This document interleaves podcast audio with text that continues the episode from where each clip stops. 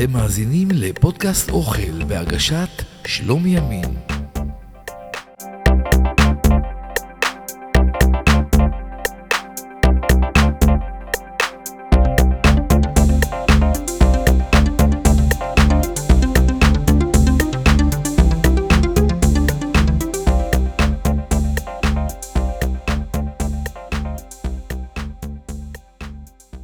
אהלן אהלן, מאזינות ומאזינים יקרים, פודקאסט אוכל חוזר אליכם בעוד פרק מדהים וטעים, והפעם, הפעם על העדה העיראקית והאוכל שלה, ולמה אני כל כך מתלהב, אה, מה לעשות, אני שייך לעדה העיראקית, וזה מלהיב אותי לדבר על העדה שממנה הגיעו ההורים שלי, וגם אני גדלתי שם.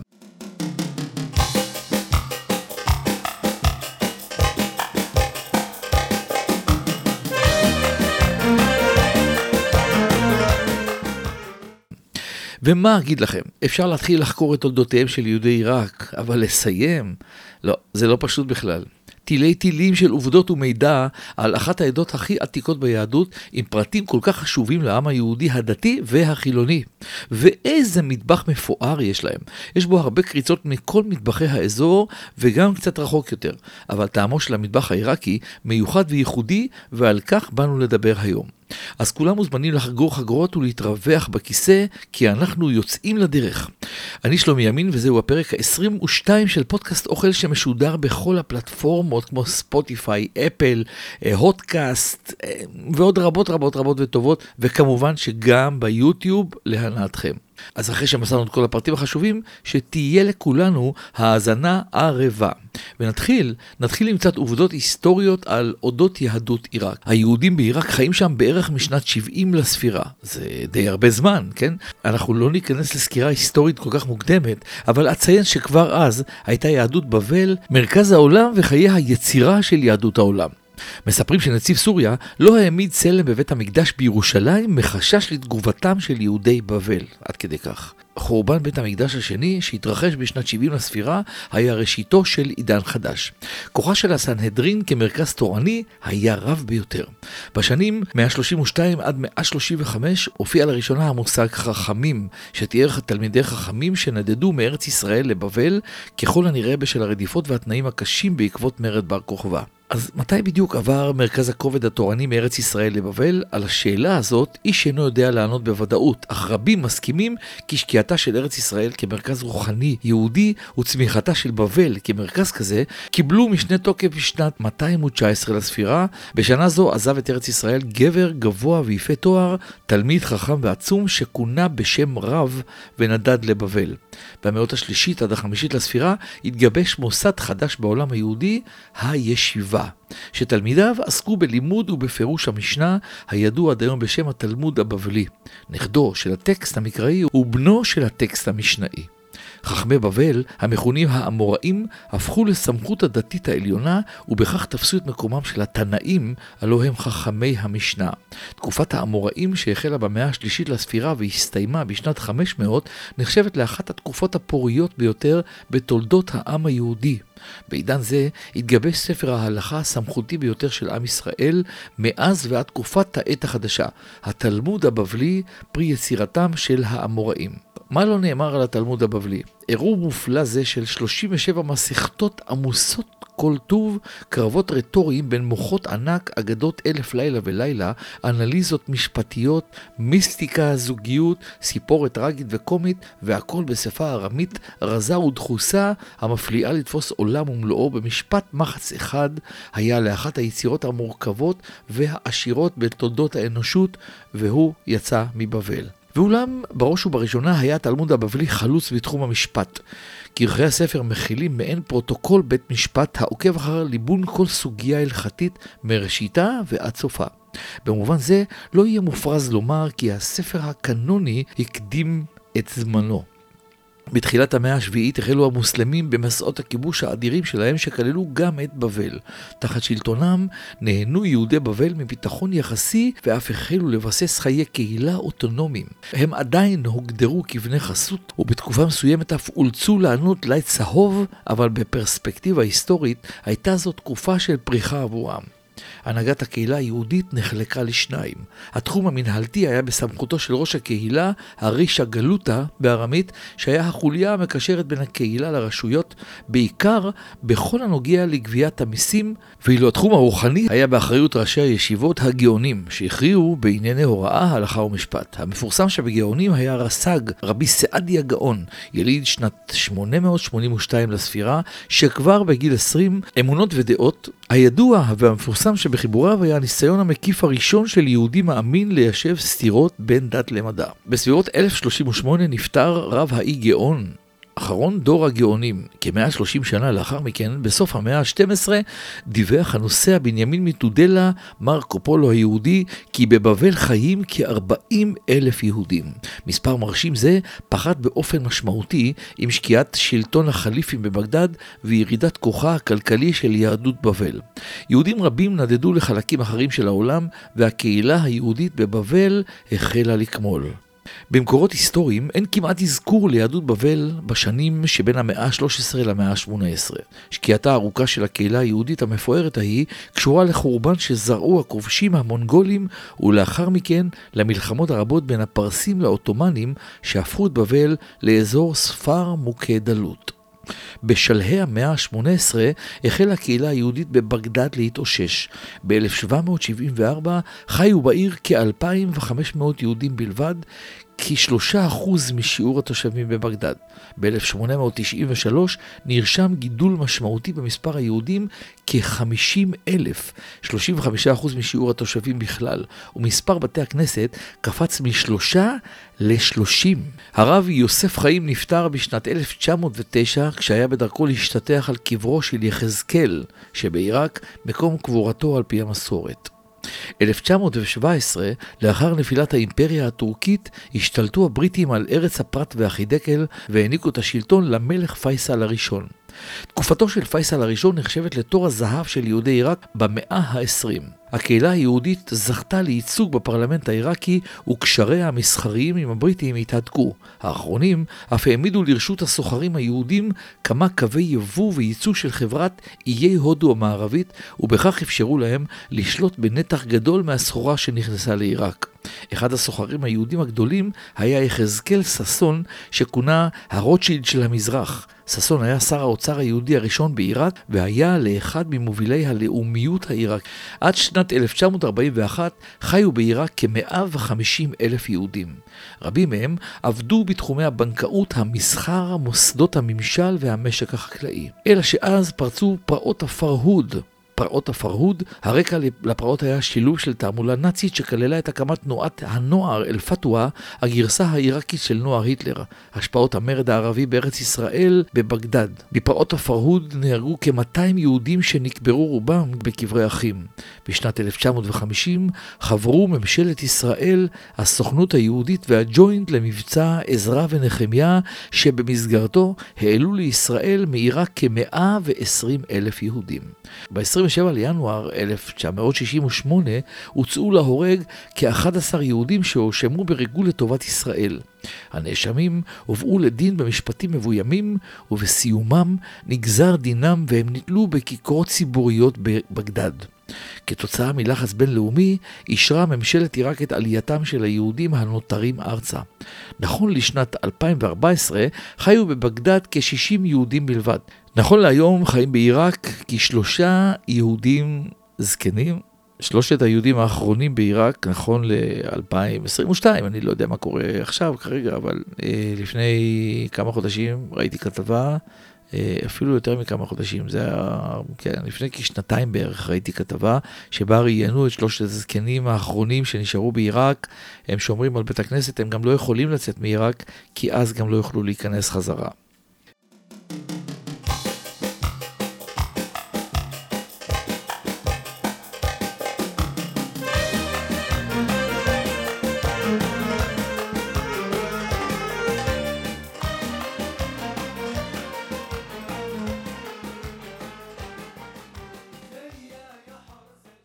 אז התכנסנו כאן, כמו שאנחנו יודעים, כדי לדבר על אוכל. ובפרק הזה יש לנו אוכל עיראקי. אז המטבח העיראקי הוא מטבח עשיר הדומה למטבח הכורדי ולמטבח הפרסי. בעקבות בואם של יהודים רבים מגורשי ספרד, ניכרת גם השפעה ספרדית על המטבח.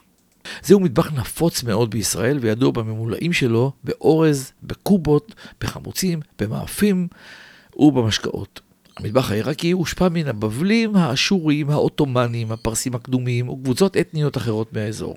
לאורך ההיסטוריה, המטבח של עיראק יצר קשר נרחב עם המאכלים של האזורים השכנים, כולל מנות קפקזיות, יווניות, אסיאתיות, כורדיות, לבנטיניות ומנות טורקיות. מכל המנות האלה הושפע המטבח העיראקי, כמו שאמרנו. המטבח של עיראק משקף את הטעמים של המדינות השכנות לה, כמו גם השפעות חזקות מהמסורות הקולינריות שלהן. אז בכל עיראק יש גם הבדלים בין הצפון לדרום ולמרכז. אז הבישול של צפון עיראק ידוע בהוספת רימון אל מיץ הממולאים כדי לתת לו טעם ייחודי. בדרום למשל, בדרום עיראק, נעשה שימוש נרחב בדגים. בעוד האזור האמצעי, בבגדד ובערים שמסביב, ידוע במגוון מנות האורז והממתקים שלו. בהרבה ממטעמי המטבח ניכר שימוש רחב בתבלינים מסורתיים המדגישים את הטעם העיראקי במאכלים כגון אמבה, בהרת, פפריקה, אגוז מוסקת, פלפל צ'ילי, ציפורן, כורכום, זנגוויל, זעתר ועוד. במטבח נהוג להשתמש ברטבים מתוקים שבסיסם מותמרים כדי להוסיף ייחודיות לטעם. הרטבים הנפוצים במטבח העיראקי הם דיביס, ג'לב, מי ורדים ועוד. אז דיברנו על מלכת המטבח העיראקי, הלוא יקובה ירום הודה, די מזמן בפרק מיוחד שהיה בפודקאסט אוכל, ואתם בהחלט מוזמנים לחזור אליו כדי להתמקצע עוד יותר בענייני קובות. ודיברתי על הרבה מאוד סוגים של קובות, לא רק עיראקיות אגב. נזכיר רק שיש אה, סוגים רבים של קובות למרק בעדה העיראקית, יש אה, סוגים רבים של קובות אורז מטוגנות, ולמעשה כשמדברים על קובה, מדברים על העדה העיראקית באותה נשימה עם הקובה. כן, כן, כן, אני שומע את הקריאות שלכם, שזה גם קשור לכורדים. אז יש איזה ויכוח שניטש בין הכורדים לעיראקים על מוצאה של הקובה, אבל היי, הכל נמצא בפרק ההוא, אז מוזמנים. לעיראקים יש גם את הסביח. כן, וגם עליו דיברנו בפודקאסט הזה. הפרק הראשון אי פעם של פודקאסט אוכל היה פרק על הסביח. אז מוזמנים לגשת ולשמוע על הקובה ועל הסביח בפרוטרוט בשאר הפרקים שהיו אה, בעונה הקודמת. בפרק הזה אנחנו נדבר על עוד מאכלים שלא דיברנו עליהם כמובן בפודקאסטים אה, הקודמים. אצל העיראקים אוכלים הרבה ירקות בנוסף לשאר העושר הקולינרי המצוי במטבח הזה. מנות הפתיחה הנפוצות העיראקיות. סלט בצל עם עגבניות שמתובל בשום, פטרוזיליה, פלפלים חריפים ולימון ומלח. ועוד סלט עגבניות מתובל עם פטרוזיליה, מלח, פלפל ומיץ לימון בלבד. בצל בגבינה. בצל בגבינה מבשלים בצלים שלמים, מוסיפים למים הרותחים גבינה עיראקית מיוחדת, מבשלים עוד קצת ומגישים חם או קר. סלט מלפפונים עם שום, חומץ, מיץ לימון, סוכר, פטרוזיליה ונענה. אותו סלט מלפפונים, אבל עם תוספת של בוטנאג', שזה אסף טיבול אה, יבש, קצת מזכיר נענה חזקה מאוד. שום וכל שאר הטיבולים כמו מלח אה, ולימון. שועית לצבעיה השונים, אדומה, אה, לבנה, מוגשת חם או קר. חצילים מטוגנים, תפוחי אדמה מטוגנים, ויש תבשיל של לפת מבושלת עם תה וסוכר שנקראת שלרם. וזה בעיקר בימי שישי בערב, אבל באופן כללי, מכיוון שהזמן שבו הלפת צומחת הוא זמן קצר בחורף, אז אוכלים את זה בחורף. אז יש לנו גם חמוצים לסוגיהם, וסוגיהם השונים אצל העיראקים, העיראקים עושים הרבה חמוצים, אבל הידוע מכולם הוא מחללה. חתיכות לפת וסלק אדום כבושות בתוך מלח ומים, בעיקר אוכלים את חתיכות הלפת, והסלק האדום נמצא שם כדי לתת את הצבע האדום אה, ללפת. לא תמצאו שולחן עיראקי שאין בו מחללה, ותבדקו אותי. האמבה, האמבה ידועה, אז או שאתם אוהבים אמבה או שאתם שונאים אמבה. אין כזה דבר שמישהו באמצע. מדובר בחתיכות מנגו כבושות באבקת אמבה שהיא תבלין צהבהב העשוי מזרעי חילבה, תכונה, מלח לימון, מלח וכורכום. לא סוד הוא שמוצא המאכל הזה הוא מהודו, כמו גם כיסוני הבצק המטוגנים שנקראים סמבוסק. הסמבוסק, שכנראה הגיע בגלגולו הראשון מהודו, הוא כיסון בצק ממולא בחומוס מבושל וטחון עם בצל ותבלינים שמטגנים בשמן עמוק. וזה מטורף כמה שהוא טעים. מי שמכיר, מבין אותי. מי שלא מכיר, שווה לכם לנסות. בצק אלים במליט בשר, שנקרא בורג', והתוצאה מזכירה סיגרים ממולאים. יש גם סמבוסק בלחם, שזה כיסון בצק ממולא בשר ואפוי בתנור, קצת מזכיר את המאפה של הבוכרים, שעוד נדבר עליהם בהמשך העונה. כאחים מלוכים, אה, שנקראים כאכת במלח, כלומר כאחים במלח, קציצה עם גבינה מלוכה, כלומר עג'אב ג'יבן, זהו סוג של אומלט ביצים עם גבינה לבנה עיראקית שהיא קשה, מגורדת, וכל זה על המחבת עם תבלינים כמובן. אורז מבושל עם פול שנקרא פלאו מקלי, אורז לבן, אורז אדום עם צימוקים ושקדים שנקרא פלאו אחמר, מקבל את הצבע האדום מהפפריקה כדירת קישואים קרעי, קישואים עם אורז ועדשים. אורז ועדשים ירוקות שנקרא קיצ'רי מש, ואורז עם עדשים אדומות שנקרא פשוט קיצ'רי. הסיפור של הקצ'רי אצל העיראקים הוא שהיו מגישים אותו בימי חמישי כדי לחסוך בקניית בשר. אני חושב שעד היום יש כאלה משפחות שאוכלות ביום חמישי קצ'רי. אנחנו אכלנו את הקצ'רי בצלחת ומעליו שמנו שמנת או אשל. מכיוון שזה מאכל לא בשרי, ומשפחות ששמרו כשרות יכלו לאכול אותו בתוספת של שמנת או של אשל, שזה לא רע בכלל. אורז עם קישואים שנקרא קרעיב דהן, מוגש בעיקר בימים הראשונים של חודש אב, ושוב הסיפור של הבשר מגיע, כי בחודש, בתאריכים האלה, בחודש אב לא אוכלים בשר. ולכן פתרו את העניין עם אורז וקישואים וגם קצ'רי. לעיראקים יש תערובת תבלינים ייחודית לעדה, ושמה בהרת. וממה מורכבת הבהרת הזאת המיוחדת? היא מורכבת מקינמון, אגוז מוסקת, פרחי שושנים טחונים, כף זנגוויל טחון, פלפל שחור טחון ופלפל אנגלי טחון. הבהרת משמשת לתבלינים רבים אצל העיראקים, ובמיוחד בקובה מרק לסוגיה השונים, אבל כמובן גם בחמוצים, גם במאפים. זה לכל עדה, כמו שאנחנו יודעים, יש להם את התערובת שלהם, ולעיראקים יש את הבהרת. לירקות הממולאים מקום של כבוד אצל העדה העיראקית. ושוב אנחנו מדברים על ירקות, כי העיראקים אוהבים ירקות מסתבר. אז יש את הקדרה של הירקות הממולאים שנקראת דולמה, שהיא מכילה קישואים, עגבניות ובצל ממולאים באורז ובשר, או רק באורז, והכל מתובל עם פטרוזיליה ושום ומלח ופלפל וכמון ועגבניות חתוכות, והכל משתכשך בתוך רוטב עגבניות טעים. שימו לב שהמוטיב של העגבניות חוזר ברוב המאכלים העיראקים. ירקות ממולאים בשם מחשה, שעשויים מעלי סלק ובצלים ממולאים בבשר ואורז ותבלינים. עלי גפן ממולאים באורז ותבלינים עם בשר או בלי בשר, שנקראים יפרר, שזה קצת מזכיר את עלי הגפן אצל הערבים ואצל הדרוזים, שלהם הם קוראים דוואלי. אז יש לנו מרק עוף בעיראקית, שזה מרק אה, כשמו כן הוא, מרק עוף. ויש לו שתי אפשרויות, אחת עם מרק עדין וצח והשנייה עם מרק סמיך יותר, אבל שניהם זה מרק עם עוף וירקות בתוכו. יש מרק קישואים, שנקרא מרג קרע חמיס, אוקיי? יש תבשיל מנחם ביותר שמזכיר את המקלובה הערבית וקוראים לו פלאו בג'יג'.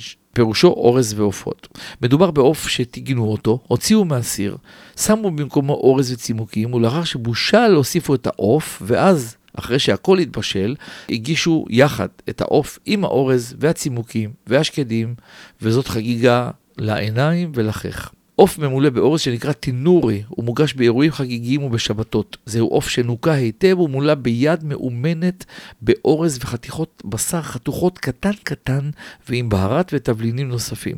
שימו לב, לא טוחנים את הבשר, חותכים אותו. אחרי הבישול הראשון והרתיחה הראשונה, הוא מתבשל על אש קטנה לפחות עוד שעתיים, ואז אוכלים אותו. זה מאוד מאוד מאוד טעים. עור עוף ממולא ותפור שממולא באורז וחלקי בשר שמתבשל באותו רוטב עגבניות שמשתמשים בו לחלק לא קטן של המנות. והגענו לתבית המהולל ירום הודו. התבית הוא החמין של העיראקים. מדובר בעוף שממלאים אותו באורז ובחלקי פנים קצוצים, שוב, ולא טחונים, ויחד איתם בהרמוניה מושלמת מוכנסים תבלינים כמו מלח, פלפל אנגלי טחון, פלפל לבן, קינמון, נענה מיובשת וטחונה, הל טחון, וכמובן, איך לא, עגבנייה מרוסקת. אז סיפור אישי, סבתי עליה שלום הייתה מכינת ביט ושמה את הסיר על גבי פתיליה שעמדה כל השבת בפינת המחסן הקטן שהיה צמוד לבית שבעצמו היה קטן. על הסיר שהונח על הפתיליה היה קר שנתפר במיוחד לצורך המטרה הזאת ועל כל החגיגה הזו הונחה שמיכה.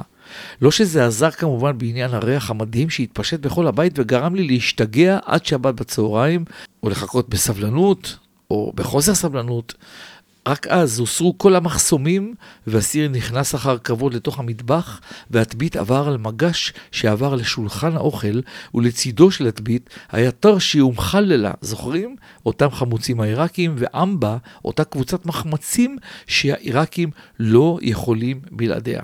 בצל ירוק ומלפפונים ועגבניות ישבו בקערות, ואנחנו נחמנו בחורפים הקרים שהיו עוד לפני עידן חורף-קיץ שאנחנו חווים עכשיו. את כל זה שטפה סודה ישר מבקבוק רב פעמי שאיתו הכנו את המשקיע הקופצני עם בלוני גז קטנים שקנינו במכולת, סודה תוצרת בית כמובן, ובסוף, בסוף, כוס תה עם בבא, מאפה שנדבר עליו בעוד כמה דקות. ולפעמים, לפעמים היו אלה יונים ממולאות מעשה אומן שסבתי הכינה, ולפעמים עופות שהסתובבו חופשיות אצלה בחצר, והיום קוראים להם תרנגולות חופש. אבל איזה טעם. הטעם שלהם היה אלוהי, ויצק בסיס נפלא לבריאותו של כל מי שגדל אז, ואכל את האוכל ההוא. יש גם חמין בשר שמכינים קצת פחות. מחשה סלרה. מדובר על חתיכות בשר רחבות פרוסות דק שנתפרות לכיסים וממולאות בבשר טחון, הפעם כן טחון, אורז ותבלינים רבים. גם תבשיל זה ישב על הפתיליה שעות רבות והוגש בשבת. כמובן, יותר נדיר מוטות ביט עוף. וזוהי גרסה נוספת לחמין. ועוד פרט קטן, לצד החמין תמיד, אבל תמיד הונחו ביצים שבשבת בבוקר אכלנו עם הסביח, ביצים חומות עם ריח שאין דברים כאלה. וכל הריחות והטעמים האלה, לא רק שנכנסו אז, אלא הם נשארו עד היום בתוכי, ובתוך כל אותם אנשים שאכלו ועדיין אוכלים את זה. יש תבשיל קדרה נהדר בשם חמיס פטטה. חתיכות של בשר בקר שמתאדות בסיר כעשר דקות, ואז מוסיפים בצלים ותפוחי אדמה ומבשלים עם תבלינים כשעה. תבשיל בשם אינגרי מישמש. מטגנים המון בצל עם מישמשים מיובשים וצימוקים עם מיץ לימון, רסק עגבניות כמובן, ומים, ולאחר כ-40 דקות מוסיפים קבב ביתי וכוס מים וממשיכים לבשל עוד כשעה, ושימו לב, לא חייבים תמיד לשים קבב, אבל זה תמיד עוזר. ו... פאצ'ה ומעיית. פאצ'ה ומעיית אלו מעיים של כבש או דופן כבת כבש. המצרכים האלה מאוד מלוכלכים מטבע היותם אחראים לטפל בפסולת של הגוף, ולכן תהליך הניקוי שלהם ארוך ומייגע, אולם שווה את המאמץ. אני עוד זוכר את אימא שלי ואת סבתא שלי, איך הם היו מסריחות את כל המטבח. בזמן שמנקות את המעיים האלה, אבל זה היה שווה, באמת היה שווה, כי תכף תשמעו למה.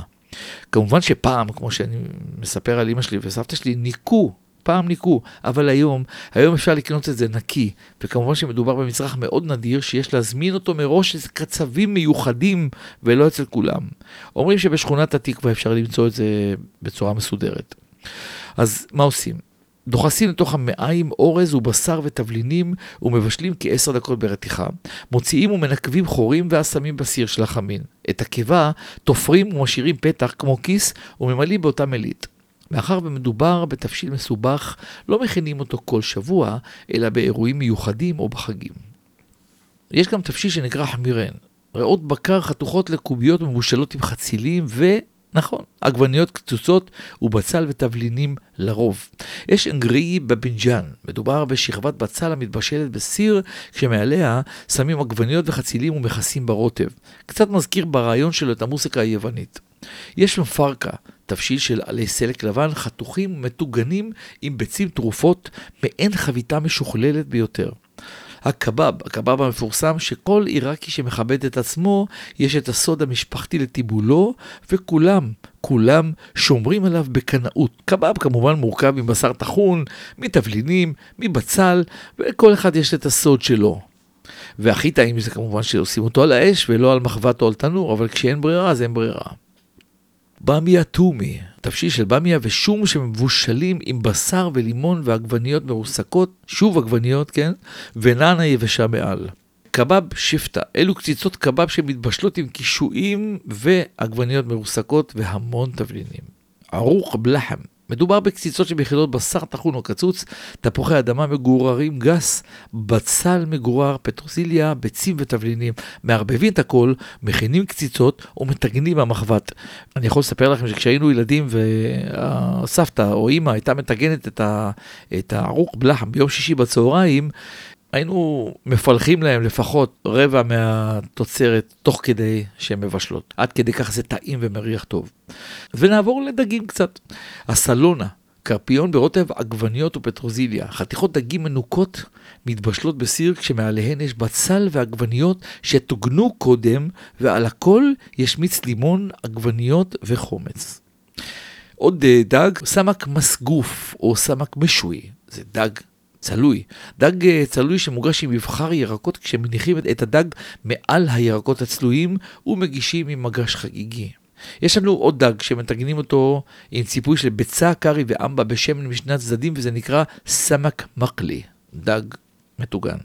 לסלונה גרסה נוספת, עורכים במגש שכבות של עגבניות, פלפלים, בצל, ושוב שכבת עגבניות, ומעל הכל מניחים את הדגים בתוספת של שום ובוטנאג' וכיסוי חלקי של מים ומבשלים על אש קטנה כ-40 דקות.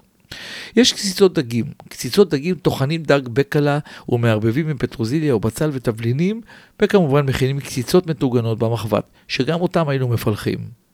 ויש תבשיל שכבות דגים שנקרא טבג, שכבות של אורז ודגים שיוצרות תבשיל קסום ומיוחד עם בצל ועגבניות בין שכבה לשכבה. יש עוד מספר וריאציות לבישול דגים שמשתנות מבית לבית, אבל ברוב המקרים תמיד יהיו שם עגבניות ובצל. וככה הגענו גם למתוקים. קעקת מלמילה הם כאחים עם לוקום. כאחים שנוהגים להגיש בברית המילה משום שהכאחים מסמלים את השפע והפריון, רחת לוקום מסמל את החיים המתוקים, והכאחים את מעגל החיים הגדול. הכאחים עשויים מבצק שמרים שהוסיפו לו חווייג' לאפייה, אוהל ומעט בוטנאג' וכמובן אה, שאר חומרי האפייה. מטפיחים, יוצרים מזה כאחים עגולים ועופים בתנור עד שמזיב. הריח מטורף. סמבוסק מתוק, שנקרא סמבוסק בשקר, כי שונא בצק אפויים ממולאים בשקדים טחונים עם סוכר. בעבע תמר, עוגיות עגולות גדולות ושטוחות, משהו כמו עשרה סנטימטר לעוגייה, ממולאות בתמרים טחונים, אוכלים אותם אה, בפורים, אבל כמובן שגם אפשר למצוא אותם כל השנה במטבחים העיראקיים או בחנויות הגדולות, בעיקר בשכונת התקווה ובפתח תקווה, שם מוכרים גם את הבעבע במשך כל השנה. הזינגולה, קצת מזכירה את הצ'ורוס, דרום אמריקאי. בצק, אה, בצק דליל ומתוק שמטוגן בעיגולים בתוך שמן עמוק ומעליהם מוסיפים סירופ. הזינגולה נאכלת לרוב בפורים. יש את הבקלאווה והמלפוף שזה בצק מתוק עם מילוי אגוזים וזה גם קיים באותה גרסה במטבחים רבים במזרח התיכון. אנחנו מכירים את הבקלאווה אה, בכל הכפרים הערביים, במסעדות. קאי אלו הן חביתיות, או יותר נכון מאכל שמזכיר קצת את המופלטה המרוקאית וגם את המלאווח התימני. בקיצור זה בצק שטוח ומטוגן שנטבל בדבש או סילן ונאכל כקינוח או כמאכל של חג השבועות. ממתק הלוזינה קליפות תפוזים תכונות ומעובדות למחית עם סוכר, הל וקינמון מבשלים כחצי שעה ומשטיחים על קוקוס ומפזרים מעל קוקוס, וזה נראה כמו עוגה גדולה של קוקוס. באמצע יש את הקליפות תפוזים התכונות, כשמתקרר חותכים לחתיכות מאוינים ואוכלים כקינוח. עוגיות שקרלמה, עוגיות מבצק פריך ומתוק, קצת מזכירות את עוגיות הטחינה או החמאה העגולות. מקשטים בשקד ואופים. צריך גם לשתות תה כשאוכלים עוגיות, נכון? ואצל העיראקים של פעם, ואולי גם בחלק מהמקומות של היום, מכינים את התה בצורה הבאה. מילאו קומקום מתכת גדול במים ושמו על הגז מעליו במקום מכסה קומקום קטן עם תמצית של תה. תמצית תה לא שקיות כמו שאנחנו מכירים היום, אלא ממש גרגירי תה. כשהמים רתחו, שפכו אותם לתוך הקומקום עם התמצית והחזירו את הקומקום הקטן שישב מעל הקומקום הגדול לעוד כמה דקות. כמובן שהשאירו מים בקומקום הגדול. כשמזגו תה לכוסות, מזגו רק רבע כוס תמצית, ומעליה הוסיפו מים חמים וסוכר. צ'אי קוראים לזה. יש בעיראק מקומות, אני לא יודע מה קורה היום, אני מאמין שגם היום זה קיים, זה נקרא צ'ייחנה. צ'ייחנה זה כמו בית קפה, אבל זה בית תה. מגישים שם המון תה ומנגנים ושרים, זה כמו בתי קפה כאלה שמחים, אבל עם תה. המטבח העיראקי עשיר ומגוון, כמו שאתם רואים, הוא מלא בכל מה שאפשר לאכול. ואני חושב שכיסיתי את הרוב המוחלט של המאכלים, ולו בשל העובדה שזהו מטבח שעליו גדלתי כמובן. אבל, יכול להיות, יכול להיות ששכחתי משהו. ואתם, מאזיניי העיראקים הנאמנים, וגם אלה שלא עיראקים אבל מומחים באוכל עיראקי, מוזמנים בהחלט להזכיר לי. יש לכם אה, מייל שאתם יכולים לכתוב כל מה שאתם רוצים, כולל להזכיר לי דברים ששכחתי אולי. והמייל הוא שלום נקודה ימין שטרודל ג'ימל נקודה קום. אפשר למצוא את הכתובת הזאת גם ב, ב, אה, בתקצירים של הפודקאסט אה, באתרי האחסון כשאתם נכנסים להקשיב. וכאן הגיע הרגע שבו אנחנו נפרדים, ואני רץ לתחקר עוד מטבח מהעדות שיש לנו, ואתם כאן מחכים בסבלנות אין קץ לפרק הבא שיגיע בדיוק בעוד שבועיים. בינתיים אפשר להקשיב לפרקים אחורה. מאוד שמח להגיד את זה, כי כבר יש 21 אה, פרקים מוכנים ופועלים לרווחתכם. אני מקווה שנעמתי לכם, ושהיה לכם כיף, כי לי בטוח שהיה כיף. אני שלומי ימין, ואתם על פודקאסט אוכל, אז שיהיה לכם רק טוב, שפע, אהבה ובריאות, ותמשיכו לאכול וליהנות ממה שאתם אוכלים, כי הגוף שלנו הוא הדבר הכי חשוב שיש, ולכן צריך להאכיל אותו רק בדברים איכותיים וטעימים. חשוב מאוד. ועוד בקשה, לא לשכוח להמליץ לכל העולם על פודקאסט אוכל, ביוטיוב, בספוטיפיי, באפל, בהודקאסט, בגוגל אה, פודקאסטים ובכל שאר הפלטפורמות בארץ ובעולם. תודה רבה לכם על ההאזנה, שלום לכולם ולהשתמע.